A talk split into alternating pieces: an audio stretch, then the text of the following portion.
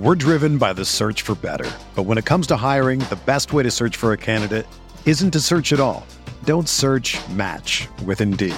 Indeed is your matching and hiring platform with over 350 million global monthly visitors, according to Indeed data, and a matching engine that helps you find quality candidates fast. Ditch the busy work. Use Indeed for scheduling, screening, and messaging so you can connect with candidates faster. Leveraging over 140 million qualifications and preferences every day, Indeed's matching engine is constantly learning from your preferences, so the more you use Indeed, the better it gets.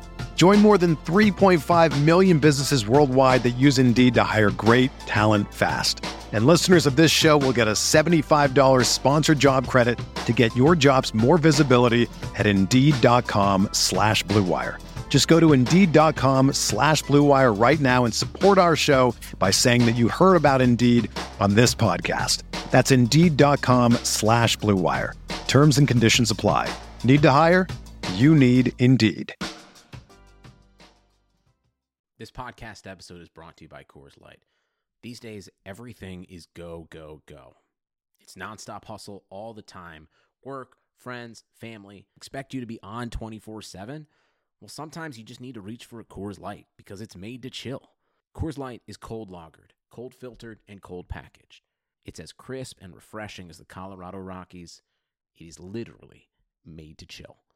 Coors Light is the one I choose when I need to unwind. So when you want to hit reset, reach for the beer that's made to chill. Get Coors Light in the new look delivered straight to your door with Drizzly or Instacart. Celebrate responsibly. Coors Brewing Company, Golden, Colorado. Support for this podcast comes from Wild Turkey Kentucky Straight Bourbon Whiskey. Let's tune in to their one on one with Jamal, a real bartender from Old Fourth Ward in Atlanta. I really get into the backstory of whatever I'm pouring, out of respect. There are literally years of experience behind these bottles. Wild Turkey, same recipe since 1942. If you want a true classic, this is what you want to order. Wild Turkey. Wild Turkey Distilling Company, Lawrenceburg, Kentucky. Copyright 2020, Campari American, New York, New York. Never compromise, drink responsibly. Hey, everybody. Welcome to another edition of the RotoWire Fantasy Football Podcast. Jeff Erickson here uh, with my friend Jim Coventry. Uh, we haven't done a podcast together. Thought we'd do that. Uh, Chris had to do uh, Raw Emotion Monday because I was at a charity golf tournament. So giving him the day off from the podcast and get a chance to get uh, Jim's insights instead. Jim, how you doing? I'm doing very well. Yes, everybody knows crazy, crazy season, but we persevere, we do our best, and we hope to provide some entertainment, right, Jeff? That's right. So crazy week five, more injuries, more earth shattering stuff. So let's uh, let's first ask, how's your week uh, five going? What do you need on the Monday night and Tuesday night football games? Well, this is a funny question because, Jeff, you clearly don't know my history. I do not check any fantasy score until every game for the week has been Oh, completed. really? For years.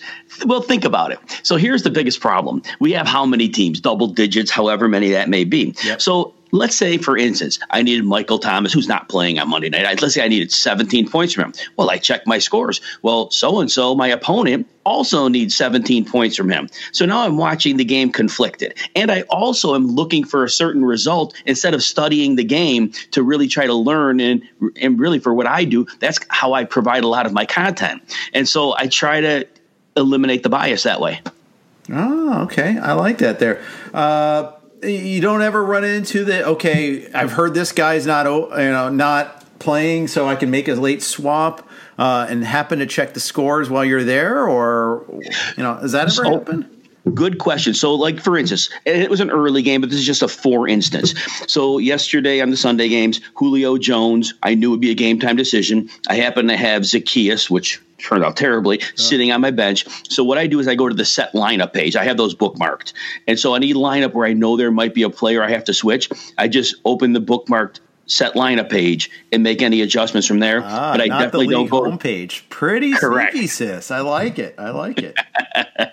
All right. It's worked for me. It's really worked for me. It really allows me to enjoy football a lot more because I remember the stressful Monday nights of I need three more yards and it just watching the plays looking for that only. Do you do that? Uh, but how about like playoffs, a championship game? You don't know it. No. Don't know at all. You, you keep that, maintain that discipline. Ever for years, I literally this is probably going eight to 10 years strong and never, ever, ever check a score. Do you have military background here to maintain that sort of discipline? Not to my knowledge. Okay. All right, good to know. Um, let's start off with the big news. Has to be the Dak Prescott injury. I was watching that game live. Devastating injury. You could tell right away. You're like, oh. They showed yeah. the replay once. To their credit, they didn't. They, they showed the injury once, and then they didn't replay it over and over and over again. It wasn't like Theismann on Monday night. Uh, I think they've gotten better, a little bit more sensitive about that sort of thing. When you can see it's that traumatic, oh, just just a horrific injury. It was, and what do you do? I mean, he's such a good guy and he's a great player, and you, you, knew just how how many levels he was heartbroken, and just to see him in that moment of you know all those negative things for him, and I felt so horrible for my heart just went out to him, and I just speedy recovery to him, hundred percent recovery, and and I hope he's you know his pain gets minimized very quickly. But man, what what a terrible thing to have to watch. Yeah, it, it was hideous, and you know and all the backdrop too of his contract negotiations makes it even worse too. He bet on himself two years running, and it, it you know it was really working. He was all set up for uh, to win, if you will, on these deals because every time you know you know the goalposts would move and the Cowboys wouldn't pay up, and you know it's like okay, well we'll go another year and. Now, who knows? He's out for the season, four to six months, uh, with a compound fracture or dislocation. Uh, and who knows what sort of player he'll be when he comes back from this. Obviously, mobility is a huge part of his game, and this is this has to be a factor. Yeah, absolutely, it does. Um, the financial end, which I know we don't care about, but you mentioned the contract. I'm hoping what I read today was right that he still has it, but he had to, a $50 million policy to cover him in case of catastrophic injury. Mm-hmm. And so hopefully it doesn't come into play, and hopefully he's 100% and he makes whatever money he is able to get in the future. But if he had that, at least, you know, that area of it helps a little bit, not what he would have made. But um, but nonetheless, you're absolutely correct. Yeah. Uh, for the Cowboys, Andy Dalton steps in. Uh, how aggressive are you going to be in the market for him? Let's start off standard one QB league.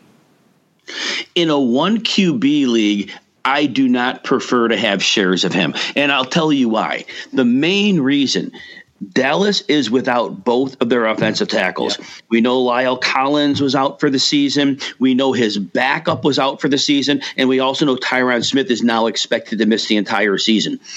Teams are now going to load the box and they'll run blitz. Teams will put an immense amount of pressure to, to not only stop Zeke, but also pressure Dalton. And that is going to be problematic. Now, he's fortunate in that he has areas who uh, receivers who can win in the short area of the field, like Amari Cooper, CeeDee Lamb. Those are mainly the two because Michael Gallup, although he hit well yesterday, he's a downfield guy. And when teams are prepared for that, Dalton's not getting that kind of time. So I think he's going to be a very, very limited fantasy option because, oh, again, that offensive line is in shambles. I think you, I think that's a, a huge concern. It really hurts Amari Cooper, CeeDee Lamb as well. Uh, Michael Gallup caught a couple passes from him. I wonder, does he has he been throwing more to Gallup in practice? Maybe that was why he turned to him late. He threw a, actually, you know, believe it or not, the knock on Andy Dalton with the Bengals was the deep ball often. Threw a really pretty deep one to Gallup at the end of that game against the Giants. I know that one one is not a good sample, but it was nice to see that nonetheless. Well, and the thing we have to consider is the Giants didn't game plan for Dalton. And so what happened was they were going in with the game plan that they had. And so now once teams realize, oh, Andy Dalton's at quarterback. Oh, they don't have their offensive tackles, a non-mobile quarterback. I'm telling you, what we're going to see is we are going to see the pocket get blown up on a regular basis, multiple times per game. He will not have time to throw downfield to Michael Gallup. I'm in a super flex league. Actually, I'm in a I think three super flex leagues. You open up the vault there in a case like that, especially if you're a Dak, uh, you've got Dak rostered, or you know, I, have got a league, Jim, where okay, I've got Justin Herbert, which is great. I'm happy with that so far, and happy he's been named the starter for the rest of the season. But they're on bye next week. I've got Cam Newton. Who knows if he's going to play next week? I have Jimmy G who knows if he's going to be able to play this week? I also had Rypien. Uh, I, I, probably doubt that he'll play. The extra week probably puts Drew Lock back in there. Yes. I think I have to be pretty aggressive here, Jim. You absolutely in a super flex league have to be aggressive. All the pictures that I painted were keeping him from being a top 8 to 12 option. However, as we said earlier, he has weapons who can get air open in the short area of the field. There will be screen passes to Elliott. He's seen a ridiculous amount of targets, and Dallas's defense is going to force game script. So there is going to be volume. Instead of the 450 that Dak was throwing for, Dalton may throw for 250, one or two touchdowns. And in a super flex league, absolutely sign me up for that. Now, the games we're going to be very concerned about is when they're playing, for instance, the Washington football team that has a devastating pass rush. That is going to be a major problem. But when they have more of a middling opponent, uh, he definitely looks a lot better in those games. Yeah, he does. Uh, and it's going to, you know, I, am going to have to make some decisions. And the, the other problem too is, of course, other people are going to have more FAAB. Let me ask you this: Are your leagues change? Like, do you have any leagues that are running Tuesday night FAABs? And if so, are they changing it because of the Tuesday night game this week? You know, there have been no announcements. I've seen nothing in my inbox. So the assumption is I'm putting in my claims on time, but maybe those emails are coming out tomorrow morning. Yeah. How about yourself? I'm I'm looking at it like I'm on a Yahoo league, and you know, for mostly it says, and I, I have three Yahoo leagues where they run it on Tuesday night, and I'm like, ah, I, I really would like the extra day here, but uh, it, it says like for most leagues with default waiver settings, there will be no way to change the way we process waivers for weeks with a Tuesday game. Uh, if you use continuous waivers with a Tuesday clear date, waiver claims will not be processed until Wednesday. So uh, it's a nightmare it's just a nightmare to deal with this. And every, you know, every week brings a new adventure. Uh, and we just have, I guess we just have to adjust. Baseball adjusted. We got through the regular season. We're getting through the playoffs. Basketball and hockey did a phenomenal job getting their players through the bubble. I wish that was possible in the NFL or MLB. I, I it, maybe it is possible, but it's extremely unwieldy the biggest problem that the NFL would have, we're going to have Thanksgiving, we're going to have Christmas, and even though that's really late in the season, good luck getting families to sign off on that one. But otherwise, there's a period of time they could pull that off for sure. Yeah. Yeah, I think I think it's possible too, but uh, I, like I said, you know, its logistics are difficult. You know, you there are so many people, not just the players, but all the support personnel. People don't realize how much it takes to produce a football game. You know, with the coaches and trainers and you know all the other support people. It, it, it you know, it's, it's a multi-billion-dollar organization. There's a lot of people involved. Yes, and one thing that many NFL veterans understand is that they have a limited window to make money. And I know there was a lot of talk that many veteran players were going to get in the ears of the young players to explain that to them that we can't screw this up. We can't have an outbreak because, right. again, the average career length is what two or three years, and we know the stars play longer than that. But the average length of the average player is not anywhere near that. So time is of the essence for them. Yeah, that's right. Uh, and so that that is a big, big deal there, uh, especially a running back. Speaking of running backs, your guy Dalvin Cook, you are so right on him, Jim. And now he's got this groin strain. Uh, he had an MRI. Coach Mike Zimmer relayed it went well. We'll see how he does this week. In other words, he told us nothing, nothing at all. uh, short week for the Vikings. This is going to be very difficult for us to deal with. It is, and I know that a number of people who drafted Dalvin, they made the, the, draft day. Some people would reach to get Alexander Mattison on draft day. I was saying in the preseason that. And I could be wrong on this, but I believe that if Cook misses time, I think it's going to become the Alexander Mattison and Mike Boone show. Mike Boone did have one bad game in week 16, the wrong time last year. Mm-hmm. But in week 17, he was phenomenal. He is a very explosive player.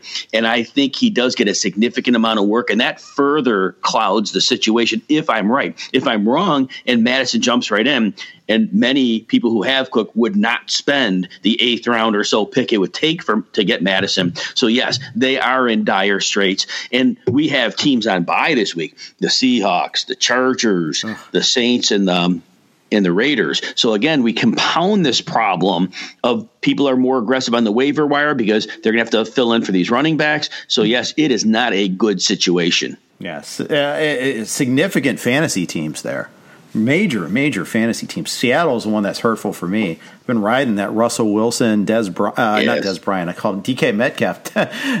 What's the difference? But interesting, yeah, comp. But uh, Metcalf's even bigger. He's more to than he is. yes, I think. But yes. Uh, regardless, I have a lot of those guys. I might, I have those guys on a lot of my teams, so it's a major, major bye week for me. Uh, one of the things, like if you drafted best ball, all these shifting bye weeks are, you know, greatest laid plans going to waste here. But I guess an injury does the same thing. Yeah, you're right, Jeff. It, that's the whole thing, right? Between injury, but this is really crazy because some people, and I'm not one of them, were looking at bye weeks and constructing a roster, maybe when putting quarterbacks together. They absolutely and, do with quarterbacks. Yes, because right, you have no too. other out right? You have no other out. And so in those cases, yes, that's a massive problem because, right, you can't draft anymore in a best ball league. That draft started, it ended, and now you're stuck. Yeah. And, you know, it, it with bye, bye weeks are the ultimate, like, you know, call answer back in a response to some, you know, someone that said, you know says advocates uh, get it you know drafting uh, the top backup to a running back for instance I, am trying to avoid terms right uh, here right. but uh, you know, drafting Dalvin Cook and Alexander Mattison, Okay, great. Except that's two spots you're taking up, and you only have twenty. And yes, you know, it, then you add in bye weeks to that equation, or you know, it, you know, great. You know, it's great that I have Mattison in a league where I have Cook already. I have I, have done that combo in a couple of leagues, but if you, I'll tell you, it, you know, it's tough when you're there's other weeks when Mattison's doing nothing and you know, you, have you've got other guys on bye, and God forbid another injury. And let's face it, running backs get hurt. That's what they do. You know, that it, it runs out pretty quick. Absolutely correct. You know, you mentioned Alexander Mattison As much as I said about the Mike Boone thing, there was one higher stakes best ball league I was in, and Mattison fell to like the 13th or the 14th round. And at up. that point, yeah, that was an easy one having Dalvin Cook. And then it was like a super deep roster. So, like in round 20, Mike Boone was sitting there. And at that point, it was like, you know what? Cook gets hurt a lot. And so maybe that was not a smart pick, but I guess time will eventually tell. Yeah, it will. Uh, so. Uh, yeah, uh, we'll see how that plays out, but and we'll see what happens with Boone. You know, Mattison looked good, with the exception of mm-hmm. one carry last night. Unfortunately, it was the you know the the you know the last carry he got, and you know I, I think we've you've all everybody's seen like the screenshot from above of that massive Subaru sized hole to the right that was open instead of running right into the back of the fullback and into the tackler on that fourth down play. You know, Jim, I thought I tweeted beforehand. It was a tweet that did not age well. I said it was a very easy decision to go for it. I stand by that because I tried not to be results oriented. I still think you know the Vikings were gashing the Seahawks on the ground. They convert that first down, the game's over. You know, you know, field goal doesn't end the game. I think that's one of the things people don't realize is you know it, it, the only thing is then the Seahawks get the ball and they probably get the ball with better field position too. But at least it's an eight point game if they kick the field. If they kick the field goal, it's an eight point game, and the absolute worst the Seahawks to do is tie the game. True. That, that and that that's a that's a solid rebuttal. But it was a rain. It was raining. The kick is not a guarantee. Correct. Bad Correct. snaps happen. You know, he can just flat out miss the kick. If he misses the kick, they get the ball at the twenty, and it's still then your you know, kick could get blocked. You know, lots of things could happen there too. And yes. yeah, I, I thought the most likely result was them converting. I mean, the way they were running the ball against Seattle, Seattle could not stop them let's go to our somewhat short-term memories a couple of Sunday nights ago when uh, a, a, particular New England Patriots team had the ball on the goal line after being very successful and one Mr. Cam Newton at the last play of the game oh, tried to run it in from the one end against the same defense and that didn't end up really well. That's also true. But would you call that play again? That that's that uh, that's the thing is, you know, if you're in those shoes – would you do you go with the play that works most of the time, or you know, you know, we could go back to this if you want to go back even more, Jim. We could go to the Super Bowl with the Pats and Seahawks where they did not go to Marshawn Lynch, and yeah, funny how uh, you know alternate realities can happen here. I you know you could say, hey, it was a great call, especially because it wasn't fourth down on that play. It just he, you know the guy made a great play on the throw. Uh, you, you, know, and that that that can, it always funny. Isn't it always funny how Seattle always comes down to the last play of the game? It's it's it is crazy, crazy. Uh, one more thing about the Marshawn Lynch thing, and I've never really had a forum to say this. Now this will be very quick. Sure. You know, they so they didn't run Marshawn Lynch at the goal line.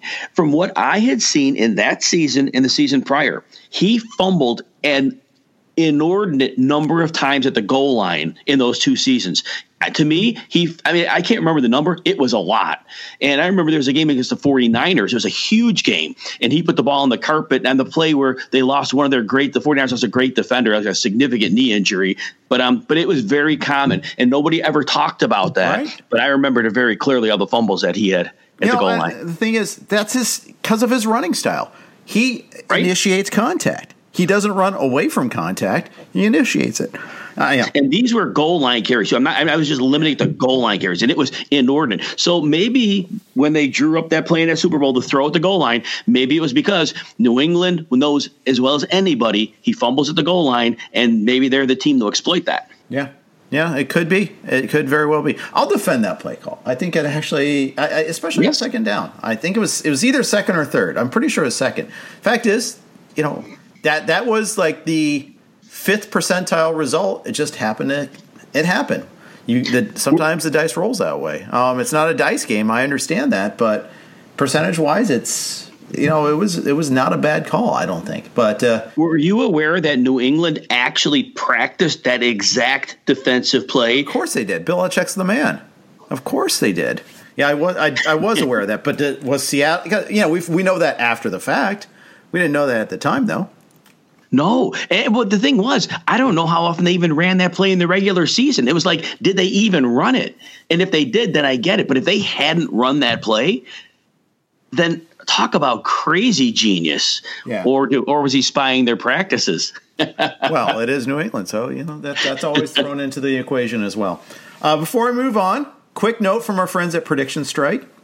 Prediction Strike is a fantasy sports stock market on which you can buy and sell shares of professional athletes as if they were stocks. Ever heard someone say, I've had stock in this player since day one? Well, now, Prediction Strike makes that a real possibility. You had stock in Patrick Mahomes' rookie year? You knew this would happen? Now it's a reality. Create a portfolio of all your favorite athletes and get closer to the game than ever before. To get started, simply visit PredictionStrike.com to create an account. Then deposit funds to buy, sell, and hold shares of your favorite players, just like you would real stocks. Each game is an earnings report. If the player beats his projections, his stock moves up. It's that easy. You can trade your shares of players at any time as long as the player isn't currently in a game. Get started today by visiting predictionstrike.com and sign up with code ROTOWIRE to get an additional $10 with your first deposit of $20 or more. I'm Jeff Erickson here with Jim Coventry on the Monday RotoWire Fantasy Football Podcast. Uh, one of the big stories of Week Five was the Raiders going into Kansas City and upsetting the Chiefs, and it wasn't a fluky game, Jim. The Raiders were controlling this game, especially in the second half. They absolutely were, but there was a pivotal play in the first half. Tyreek Hill was double covered. Mm-hmm. Patrick Mahomes threw him 50 yard pass or so. Hill was clearly interfered with, and that turned the script. That was they they ended up punting, yet they would have probably scored a touchdown. Completely flipped the script of the game. It did. It did, and there's hidden plays like that all the time. Earlier, he threw a 65 yard dime to Hill, and also in double coverage that connected for a touchdown. We got called back due to holding. Uh, it, yes. you know, it changes fantasy leagues all the time, of course, and it changed the game flow. Now the Chiefs to their credit, I mean, I think they still scored on that drive. It just took them a lot longer to do that. But it was back and forth, back and forth in the first half, 24 24. The second half, the Chiefs really struggled to move the ball. You know, the pass rush was getting home frequently to Mahomes. I had no answer for that while I was watching it. It was very, very odd. And, and again, I really think that that pass interference call I referenced, I believe it really changed momentum for them. And I think that put them in this funk that they never got out of until the game was completely in desperation mode late in the fourth quarter because they sat probably 20 to 23 minutes of the clock without scoring a single point. Yep. Yep, that's right. Uh, and that, that changed things quite a bit. Uh, so you know, I, I uh, yeah, I, I was I lost my uh, two of my three remaining survivor picks, and the other one was by the skin of my skinny skin teeth with the Seattle. Uh, but you know, good on Derek Carr. Derek Carr looked great. He was dropping dimes. Henry Ruggs was looking uncoverable. Uh, Darren Waller played well. Josh Jacobs had a hard time getting on track, but of course he he got you know, he paid off uh, his, his fan, uh, the p- people had him on his fantasy rosters uh, late in that game. That second touchdown was just just manna from heaven. Having the interception, having the interceptor t- uh, tackled at the two yard line, just yes. six more points. Uh, but you know, Carr Carr was one of the stories of this game. One interception, but 347 yards, 22 of 30, uh, 22 of 31, and he was throwing downfield. He's notorious for not throwing downfield, and he was willing to do so yesterday. I believe that the Chiefs came into this game with a mindset because over the last two years, they get gashed on the ground and they gave up very, very little through the air. I mean, they're literally like the number one team against opposing quarterbacks and passing offenses. But they came into this game. I don't think they had any concern that the Raiders would be able to beat them in the air. And I believe they focused their energy on stopping the run game yep. because Josh Jacobs was held well below four yards per carry. And we know running backs are getting five and six yards a pop against them. Yet, we had Henry Ruggs at the 72 yard touchdown. Okay, we'll buy that. He's got amazing speed. Agholor, a 59 yard touchdown. Hunter Renfrow, a 42 yard catch. So I believe Jon Gruden was willing to dial some plays up, and Carr had, you know, again, he doesn't always like to make those throws, but I think they were being given that. They were being dared to beat them in the air, and it, it worked. It sure did. It sure did. And that only bodes well for Jacobs in the long run. You know, you know, he'll stop seeing some of these seven and eight man boxes, mm-hmm. have some room to run every once in a while, which will be pretty handy. It's a good call. Yeah, absolutely a good call. Next time they play the Chiefs, that'll be the case. Yeah. Chiefs won't make that mistake again. Right. Uh, they uh, are off next week, uh, uh and unfortunately, and then they get a Jon Gruden revenge game. Who gets the revenge, the Bucs or Jon Gruden? I don't know, but uh, they play the Bucs in Week Seven in Vegas. So uh, we'll see what they have in store for that one kind of a tough matchup there, uh, you know, for Jacobs for sure. Uh, you had a good look at the with your bear down Chicago Bears on Thursday night against the Bucs. I did, and the Bucs were exactly what we expected. They give up very, very little on the ground. They have a very good pass rush. Um, an elite receiver in Allen Robinson was able to get open in the short to intermediate areas. Um, the one thing the Bears did well is they've gotten Jimmy Graham when they get in the red area. They will often line him up as an isolated receiver on the boundary, and they'll get him lined up against a cornerback who has he dwarfs. And so even though Jimmy Graham, I contend, can't run anymore, he can certainly box out a small cornerback and clean up. He has like four or five touchdowns. I wish I remembered the exact number, but he's dropped two and he had one like sail over his head. But he is a main component of the red zone offense. Yeah, that's right. Um, so yeah, it, you know, I, I, came away from that game super impressed with Rojo. Uh, mm-hmm. You know, mm-hmm. Ronald Jones just he's the man. He looks really good. Uh, and you know, seeing Ke'Shawn Vaughn have a drop and fumble, and you know, you know, he got rocked on the play where he fumbled, mind you, but uh, clean hit too, by the way. Uh, but R- Ronald Jones looked phenomenal. that that's one of the takeaways I have is if you know any any leagues where I have him, I'm excited that I'm going to be able to use him going forward. So Ronald Jones runs in a straight line with reckless abandon, which works well for him. When he the Bears have not been good against power runners this year. Adrian Peterson had like 92 yards on a small number of carries, and there were a couple other running backs that were just straight line guys, and they gashed the Bears. The Eddie Goldman loss for Chicago has been paramount. Yep. Now the Bears do better against the shiftier backs, but they because of that lack of presence in the middle of the line, this was not an unexpected result from Ronald Jones. I still have thoughts though that even though he's had the five plus yards in two straight games, when he's had tough opponents, he's been held in the low threes. So I think he's very situationally based. I still believe that Leonard Fournette is a superior runner, and I think when he gets healthy, I, I still think that Ronald Jones is on thin ice, despite him taking advantage of good opportunities in front of him. And in terms of the passing game, Ronald Jones, he is like among the league leaders in drops. Yes, I will concede that point. Uh, yes, the uh, Chargers three drops. Yes, he has a 13.6% drop rate, and one of the only players in the league who's worse than him is LeSean McCoy at 15.4. So there is an opening in the passing game there. And Ke'Shawn Vaughn, you're right. It was a drop, but I'm sure that's one that they could probably see past a little bit. Um, didn't help in the moment, and it certainly helped cost them a loss. But I, that passing down role, I believe, is wide open. Yeah, Ke'Shawn Vaughn had the uh, also had a drop against the Chargers. By the way, after his touchdown, he had a drop on another drive. So I, I you know, Roquan Smith was part one of my takeaways. He could not tackle. Uh, he could not tackle Jones nope. at least. He had a this season with him. He's been bad this year. Um, he had one. He compiled a number of tackles, but he is not covering the ground. He has not been an elite linebacker this year. So that's a very astute call on that. You were right, dead on with that one. Um, he is not playing well. Danny Trevathan is very hit or miss. Um, clearly not the player he was. And in, in addition to the Goldman loss, those linebackers are not helping them. So again, they will continue to get gashed by opposing run games. Yeah, yeah, and it's a good point you know, gaudy tackle numbers don't necessarily mean good play. Uh, I see that a lot of times with safeties. You see that oh they they mm-hmm. piled on a lot of tackles. Well, that's because sometimes they're getting beat in the passing game. Other right. times it's that's they're just the last line of defense. Uh, it does not mean that they're they're playing at an elite level by any means. Uh, but you know, front offices know that. We just we care if we're in our IDP leagues and we're counting tackles as a as a stat where we love it when they're piling up those stats, but it doesn't necessarily mean it's not an indicator of future good play.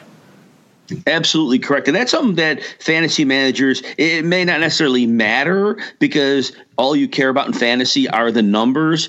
But yes, if somebody is definitely want wanting to watch NFL games just for the purpose of learning more about the game, you're right. Those two are not necessarily correlated. Right. That's right. Uh, your Bears four and one. Uh, I they don't they they're not they don't still look the part. That's my problem. But uh, we'll see. Uh, Nick Foles had an awful first half. Was better. It was interesting to see how they were using the short passing game as if it were the running game. You know, it's hard to run against the uh, Bucs. So instead of just forcing that. They were doing a lot of short passes, kind of had a lot of time of possession in that game. But you know, I don't know if that's a sustainable formula going forward.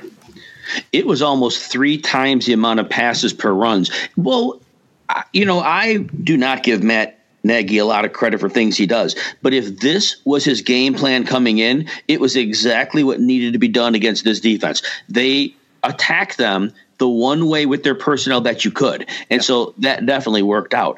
Um, now, Nick Foles, no, I'm not thrilled with him at all. Now, the interception wasn't his fault. Allen Robinson somehow had this weird thing where yes. he like kicked the ball in the air. Was that was odd. It was like he said it. You know. oh, that is funny. Now, the Bears, in terms of their season long, uh, you're right. They don't look the part but they're probably making the playoffs. Their schedule is ridiculously good the rest of the way. They have a couple tough games. They got Carolina, they, um, so, and then they get Go ahead. Yes, yes, yes. Well, go ahead. Finish it, and then I'm going to have a quick uh, comment in, in, return here. But go ahead. They get the Lions and the Jaguars. Um, the Texans aren't any great shakes. I know they're maybe playing better with no Bob around now, and a pair of games against the Vikings. That's hardly insurmountable. Um, so overall, remember, seven teams make the playoffs this year. If you win nine games, you're pretty much in. So, I, this game against the Panthers coming up Matt Rhule's a good coach. Mm-hmm. I, am on board with this being a. This is a game you don't. First of all, Bears can't afford to overlook anybody. Uh, but I, this is one you can't. And then the Rams are. I think the Rams are solid. Then the Saints. Then the Titans. Then the Vikings. Then the Packers. You, they may not be a, a a favorite in more than one game in their next six.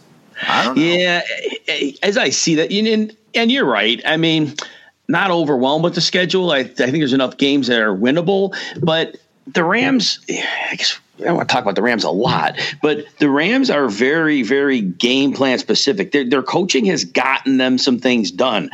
But if they're going to face a good defense against the pass, they're going to be in trouble because they are hiding Jared Goff as much as they can. Sure. He is getting the ball out ridiculously fast. And it's because they have no confidence in him. And so I'll be interested to see because the Bears do play the pass very well.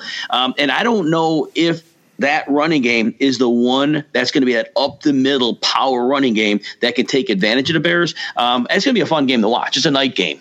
Yeah, uh, that's true. One thing about the Rams, and I've watched a lot of them, they're they're one team in the first half, and then after halftime, teams adjust, make adjustments, and they're another team then. Uh, yes. And you know the Bills game is obviously comes to mind, but they jumped Philly, they jumped Washington football team yesterday. Uh, you know they they they jumped the Cowboys a little bit too. Uh, you know, teams do make adjustments, and I think uh, you know they kind of have to get them. You have to stop that onslaught early, I think, but uh, that'll be interesting. But the Panthers, you know, Matt. I mean, granted, going to Atlanta and beating Atlanta and seeing the coach get fi- and GM get fired afterward, you know, it's more of a negative endorsement on Atlanta, but. Carolina's won three games now. They they went into L.A. beat the Chargers is not a bad win. Uh, you know, they lost Christian McCaffrey. I think Rhule and, uh, and, and Joe Brady. I mean, I, I think that's a good combo. I think that they're maximizing their talent. They absolutely are. But I really feel at some point this silliness with Robbie Anderson is going to cause him a problem. I'll explain why. DJ Moore is has been phenomenal catching the ball in the short area and running. They basically gave him the old Robbie Anderson role. He's the downfield guy.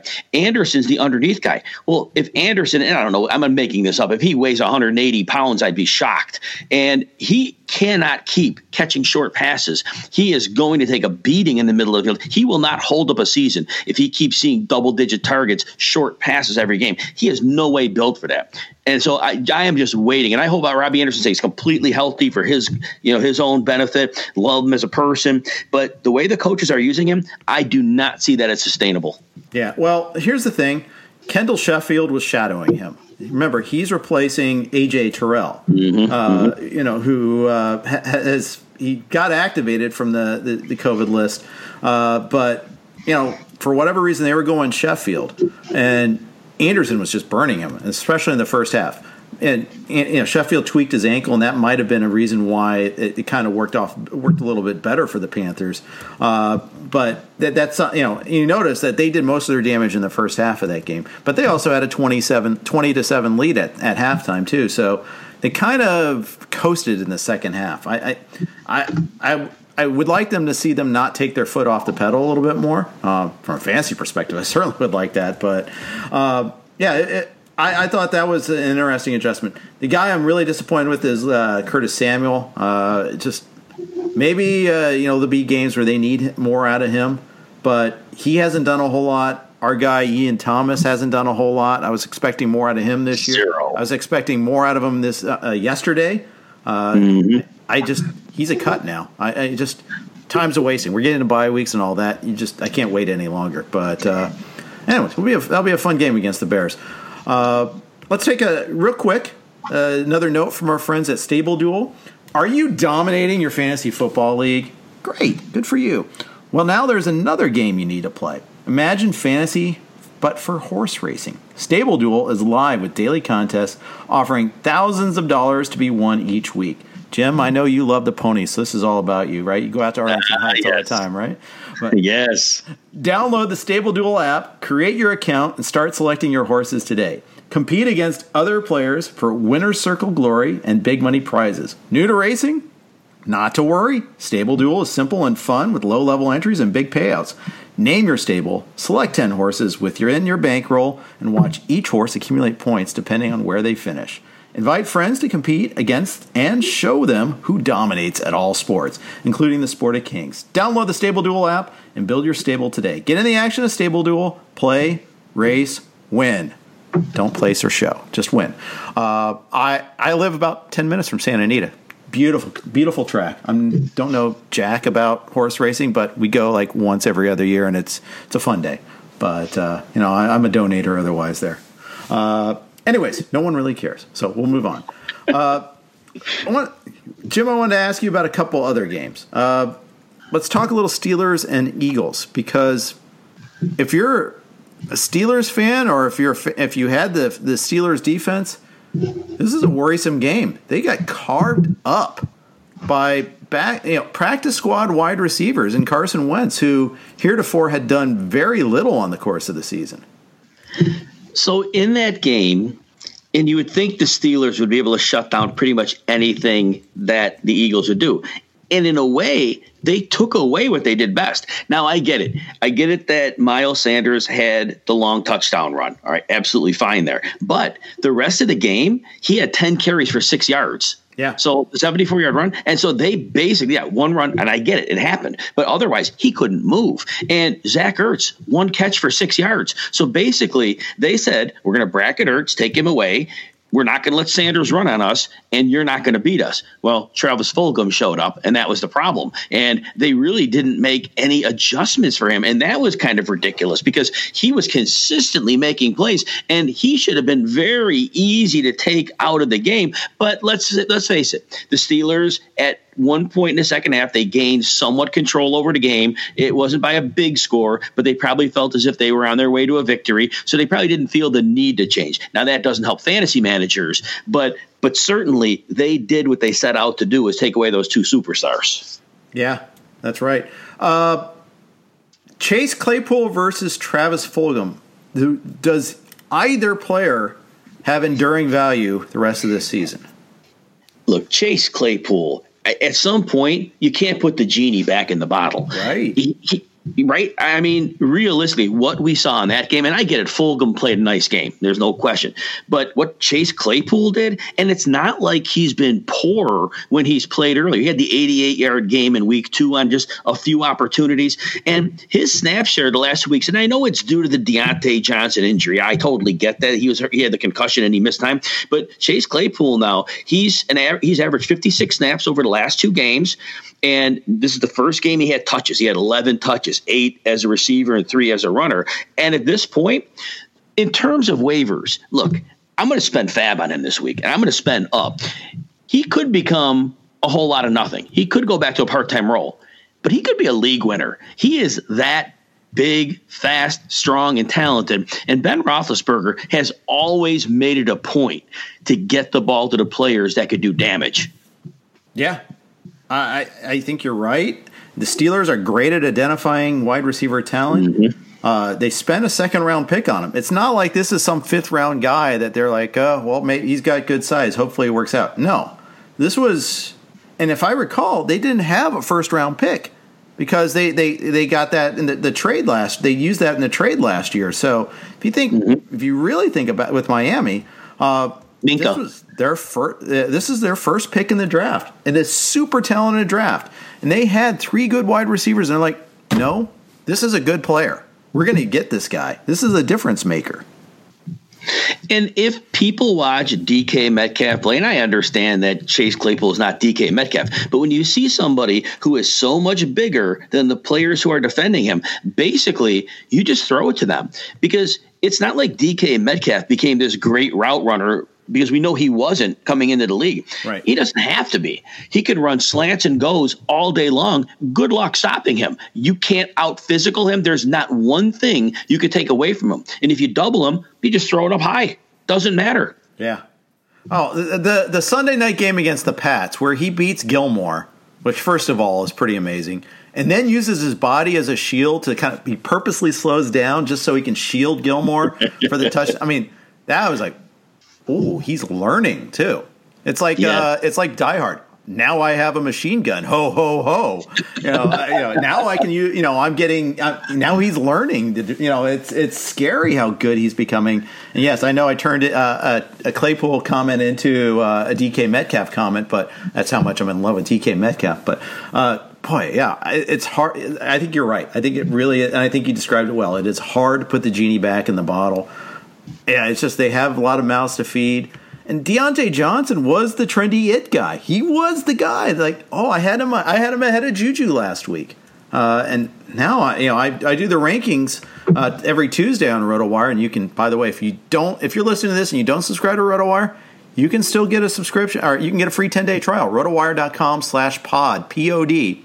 We'll get you a free 10 days. Check it all out. No credit card required. Hopefully, you want to subscribe. But I, will do my rankings. I'm still going to figure the, the, the Steeler rankings are going to be super difficult this week, Jim. Oh, they absolutely are, and because we don't know what they're going to do with Chase Claypool. We do know that they really don't seem to have much of a plan for Juju Smith Schuster. He has not acclimated well this season. His targets, he had six, eight, five, and last week, this week was only five. And so it has not been, you know, again, only one game with more than six targets. That's not cutting it. And he's not getting these downfield targets. He's not getting, in, in week one, he had the two touchdowns, but he otherwise, he's not seeing high leverage targets. No, he isn't. He, he really isn't. And that is you know, that, that's really concerning. And you know, the thing is, he was hurt a lot last year. He's been on the injured list a few times this week, this year. You know, he's getting that that Veterans Day off on Wednesdays. Well, you don't just get it off; you get it off because you need it. And yes. I, I yeah, I, am concerned. I well, I I concerned as a uh, dispassionate observer because I don't have them in any of my teams. But it, it's not. It wasn't. It was one of those weird. Like I'm not fading him, but I'm not going out of my way to get him, sort of guys. And so I guess for me, it's a happy accident that he hasn't gone off yet. But I don't know. Yeah. Say, thing is, for all that we were raving about the Eagles keeping it close against the Steelers, and they did. You know, Steelers still won by nine. The fact is, they were dialing up whatever they wanted to do. They, they, they were naming their score on the offensive side of things. If it weren't for an Ebron fumble, uh, yes. this game's not even close. A quick word on Eric Ebron. He has actually emerged into a floor play at tight end. Since week one, he's seen at least between actually between 75 and 77% of the snaps. He's seen between five and seven targets, and his yardage in each of those three games between 43 and 55. He has a touchdown in there. But at a tight end position that could be very volatile. The fact he has three straight games with in a PPR league, he's putting up at least eight points a game in those. And realistically, some people will take that gladly. Yeah, yeah, and I'll tell you, I'm in a uh, two tight end league, same league that's also super flex. It's yeah, it's a deep league. Uh, we you know we, we dig into the corners a little bit, which I like. But you know, I, I pick, you know, you're really kind of hurting, you know, sometimes, and you know, I'll t- I'd take that floor every single week. I'd be happy with that floor. You know, I picked up Darren Fells and felt like I was like discovering gold. Uh, you know, when he got that touchdown because Akins yes. is out, so with the concussion, so and an ankle, so. Uh, the other game I did want to bring up was uh, Jacksonville Houston. You know, at the end it was a little bit of a, a, decent spread, but that game was close for a long time. And in fact, for two and a half quarters, Jacksonville was the better team, even though the score didn't reflect it, only because the Jacksonville was historically stupid uh, in, in, the red zone. I, I hate to use such a harsh word, but they they were just awful, awful decision making in the, in the red zone towards the end of the second quarter, in particular, Jim. Yes, and and you wonder what goes into this because they've had success offensively. They know what works. Um, now, I did hear what Chark went down with an ankle and missed the majority of this game. Was that correct by what you what you heard as well? Uh, second half, he missed. He was, I mean, he was actually okay. in the fourth quarter, and the, you know, I don't know if he got hurt early in the game and he just exited in the fourth. That might be the case. So he was almost a decoy for a while, but he did not get targeted a lot. No, three targets again, and so that, that was I wasn't sure. The eight games on at a time, or was seven actually, because there was um, you know some cancellations, and you know you, you see who's out there, but you don't necessarily picture who's not out there. But the fact that tar- the targets were three, so he's had three, four, nine, and three, and he's your best player, and if he's on the field, and I know you're talking about the play calling, but get DJ Chark the ball. He is a difference maker, and I don't know how they don't make that an emphasis of their offense. Yeah, I don't. I don't either. And I know he got a target. So in the, in the second quarter, inside of two minutes, they uh, had got it down to the five yard line. First play was a fade to the corner to Chark that didn't work. Then they ran. They ran a play to Chris Thompson and or it was maybe from the seven yard line, and it got it to the five. And I just remember Solomon Wilcots was the analyst, and he's like, "Yeah, you know, you don't want to. There's something to the effect of, yeah, they're forcing uh, Romeo Crennel to burn a timeout. They're managing the time. Like, no, no, you you're not playing for the field goal here. You're down. It's in the second quarter. You don't get inside the ten that often. Why are we talking about making on second down, no less, second and goal, making him burn a timeout? No, that's not the goal. The goal is to score a touchdown here. What are you doing? And then they ran this weird, like, yes, play. the James Robinson play. Yep. And well, that was that. Well, that was later. That was okay. on fourth down. But on third down, they ran this weird play to Shenault, and then the late. Then they then they had a missed field goal, and then then Watson throws an interception. Then there's another missed field goal by uh, Hauschka, who's now he's going to be gone. He'll be like the, the ex Jaguars kicker, I'm sure. and then in the second half, the third quarter, they got down there again and they went for it in that weird James Robinson play. Yeah, it's like okay, great, you're going for it now. Good for you, yay. Oh wait, James Robinson option pass? What? Uh, you know, direct snap too. It just oh, oh, yeah, just it was odd, very odd. See, what they didn't learn, Jeff, was that running backs are replaceable. So James Robinson's fine, but quarterbacks are not. And you make James Robinson your quarterback, that's a problem. Yeah, yeah, it was wild, wild. And you wild. were right, Chark. Chark got hurt in the fourth quarter. You were right. I just I, I confirm what you said, and that was true. And so that's even more inexcusable when you have Tyler Eifert seeing seven targets. Uh, unconscionable. Yeah, it really is. It really is. So uh, yeah. Uh, any other games that like stuck in your mind the most? Like you're like, oh, that's what, give me uh, Jim Coventry's observations from Week Five. Give me give me two big hits here. Well, the Miami Dolphins, yes. what the heck happened in San Francisco? But you see, that's the thing. And maybe the DFS lesson of the week is this whenever Ryan Fitzpatrick looks like he has a horrible matchup, play him. And when he has a cake matchup, sit him. Yeah. Uh, well, the now, Niners have a pr- real problem. Their secondary is awful right now. Uh, but it's been it's been for weeks. Yeah. They've been missing everybody for weeks, Jeff, and they've been good. And I didn't know how they did it. They were without their best pass rushers, like three of their defensive linemen. They were without most of their corners. And this is when the check came due. It, it, baffled me. Yeah. And well, I guess it's facing the Jets, facing the Giants covered a lot of that. Yeah. Uh, and they helped make Travis Fulgham an NFL player by getting beat uh, the week before yes. on Sunday night. Yes. Even that game, though, I mean, they gave up 23 points, and one of the and part of that was a pick six. Uh, so even then, it didn't look all that good. But you know, think it, it was pretty darn bad uh, yesterday. In fact, I think they cut the guy that uh, was getting burnt the most. Allen, I think, was his last name, but I'm, I'm looking at their our, our, depth chart for him, and I don't see him, which makes me think that there maybe there was a cut or something. But it was really awful, really awful, and you know, as bad as Jimmy G was, he was not, and he was bad. Uh, you know, the defense also gave up a ton of points. Yes. Now, on that game, still, I had a couple things here. From I can't remember who I heard this from, but there was somebody like in a in a medical position that said there was concern about quarterbacks coming off of high ankle sprains that their passes may float on them, and that is exactly oh, what happened. So if that diagnosis was like actually a thing, it was what we saw in that game. And what the heck happened with Jerick McKinnon? I mean, I get it. Mostert was back, but they were splitting work to a degree.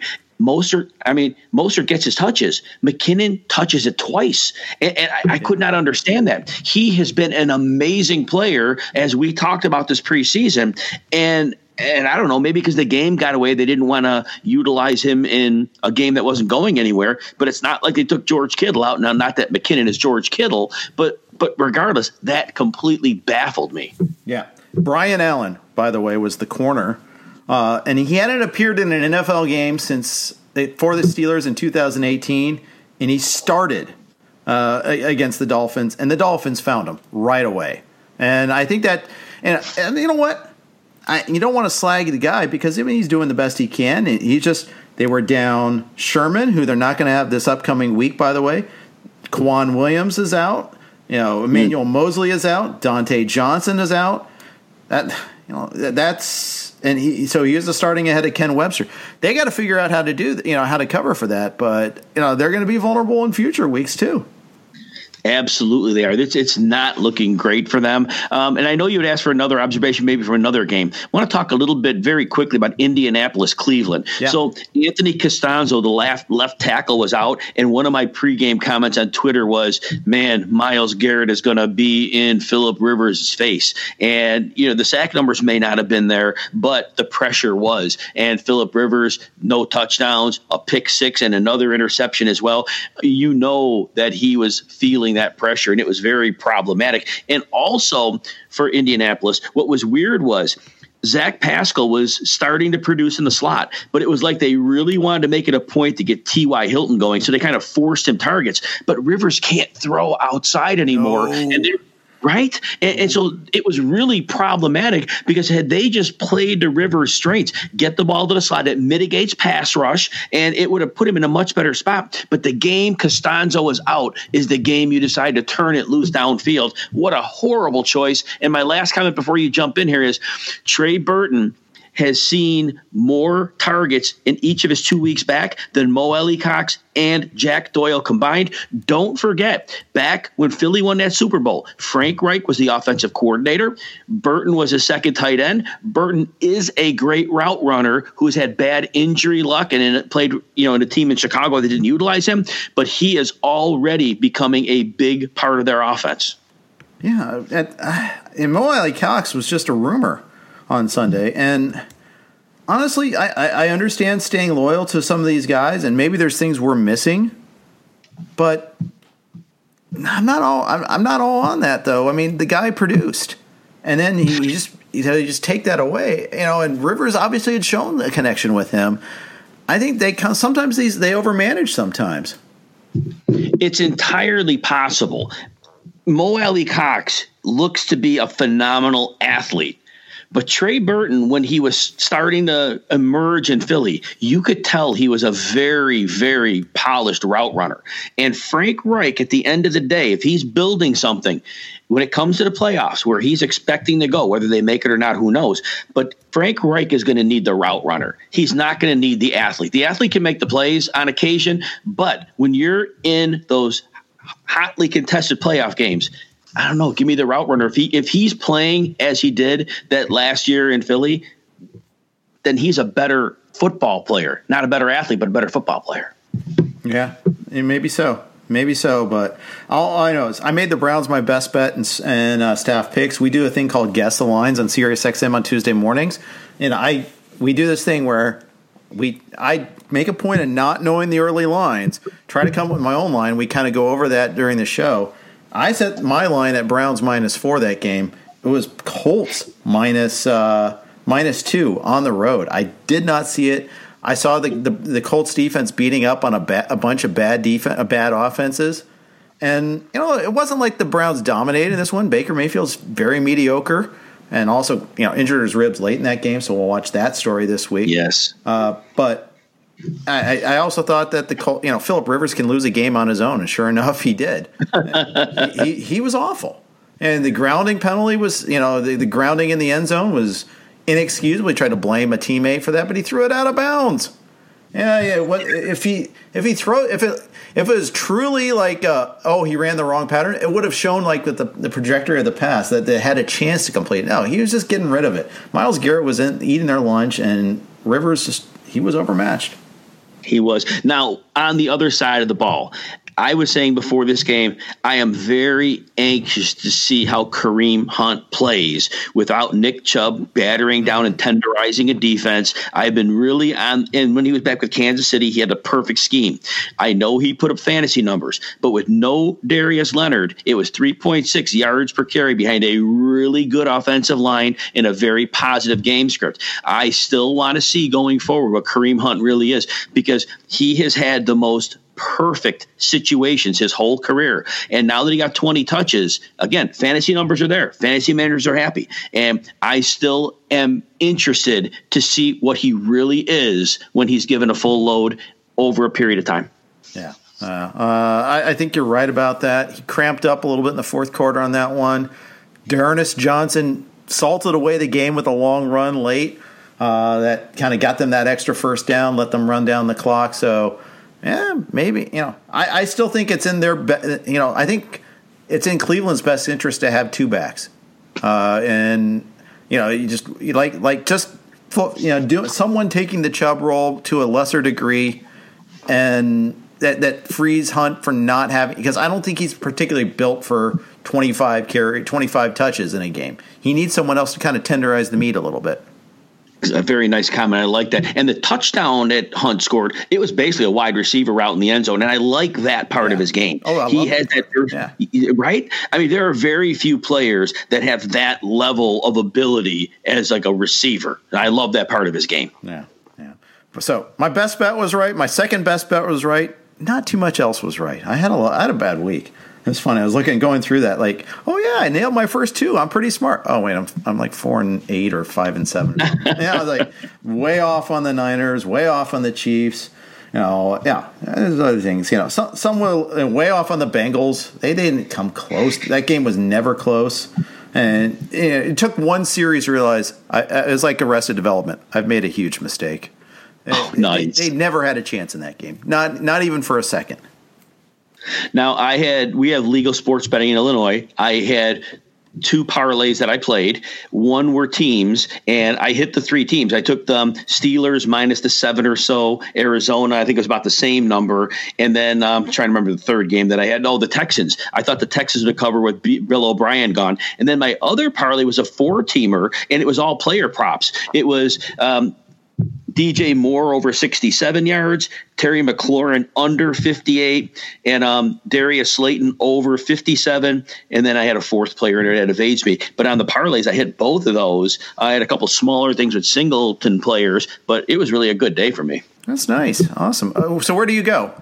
So yes, I'm going to DraftKings, and we also have Illinois Bet River. So it's two different ones that I use. I, done, I, use them for different. It's funny you say that because I've done I've appeared on VSiN a couple of times, and they he's from uh, Danny Burke's doing it from Bet Rivers. So uh, exactly. Now, do you, you know where is are you going to the brick and mortar, or are you doing it online? No, on the app, and it was be, um, due to the pandemic. Basically, Governor Pritzker allowed people to sign up mobile, which wasn't going to be allowed. And basically, these places, like, so I, I, typically don't go to a casino, so I may not have been too, I may have been too lazy to go and drive out there. But when he allowed that, it was fine. And one thing I want fantasy managers to understand: if you have really strong fantasy knowledge, or if you're following um, Jeff Erickson's projections and, and, value meter and Chris Liss's, um, you know what? When you see a number of a player receiving yards, rushing yards, and it's way over or under what the prop bet is, prop betting is not a bad way to go. Not at all. Not at all. Um, so uh, yeah, someday California will jump on that on that train, hopefully, but not today. Uh, so yes, but that's okay. I have plenty of outlets, so that's the way I look at it. There, even when I'm in Vegas, I, am really just I'm more you know I'm more about poker when I go to Vegas. It's kind of funny. That's my game. That's my jam. So we'll, we'll see. But then again, when we go, it's summertime. You know, there's nothing to bet on then usually because it's during the All Star break for our annual yes. company trip or whatever.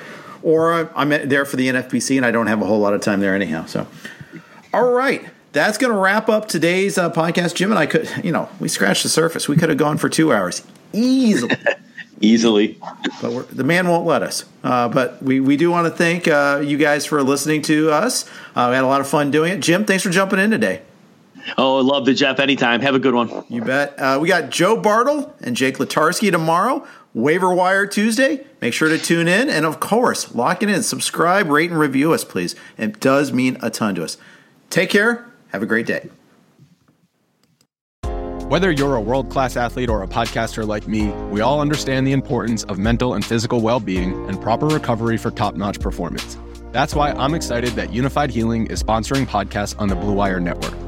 Unifyd Healing is a new and super innovative global network of wellness centers powered by Energy Enhancement System, or EE System. If you haven't heard of the EE System yet, then you'll want to listen up. This technology promotes wellness, deep relaxation, purification, and rejuvenation. Wherever you are across the globe, access to a center is easy and affordable. Interested in experiencing the EE System technology for yourself? Go to unifydhealing.com/bluewire to learn more and find a center near you. That's unifyd, U-N-I-F-Y-D, healing.com slash bluewire. No material or testimonials on the Unifyd Healing website are intended to be viewed as medical advice or a substitute for professional medical advice, diagnosis, or treatment. Always seek the advice of your physician or other qualified healthcare provider with any questions you may have regarding a medical condition or treatment and before undertaking a new healthcare regimen, including EE system.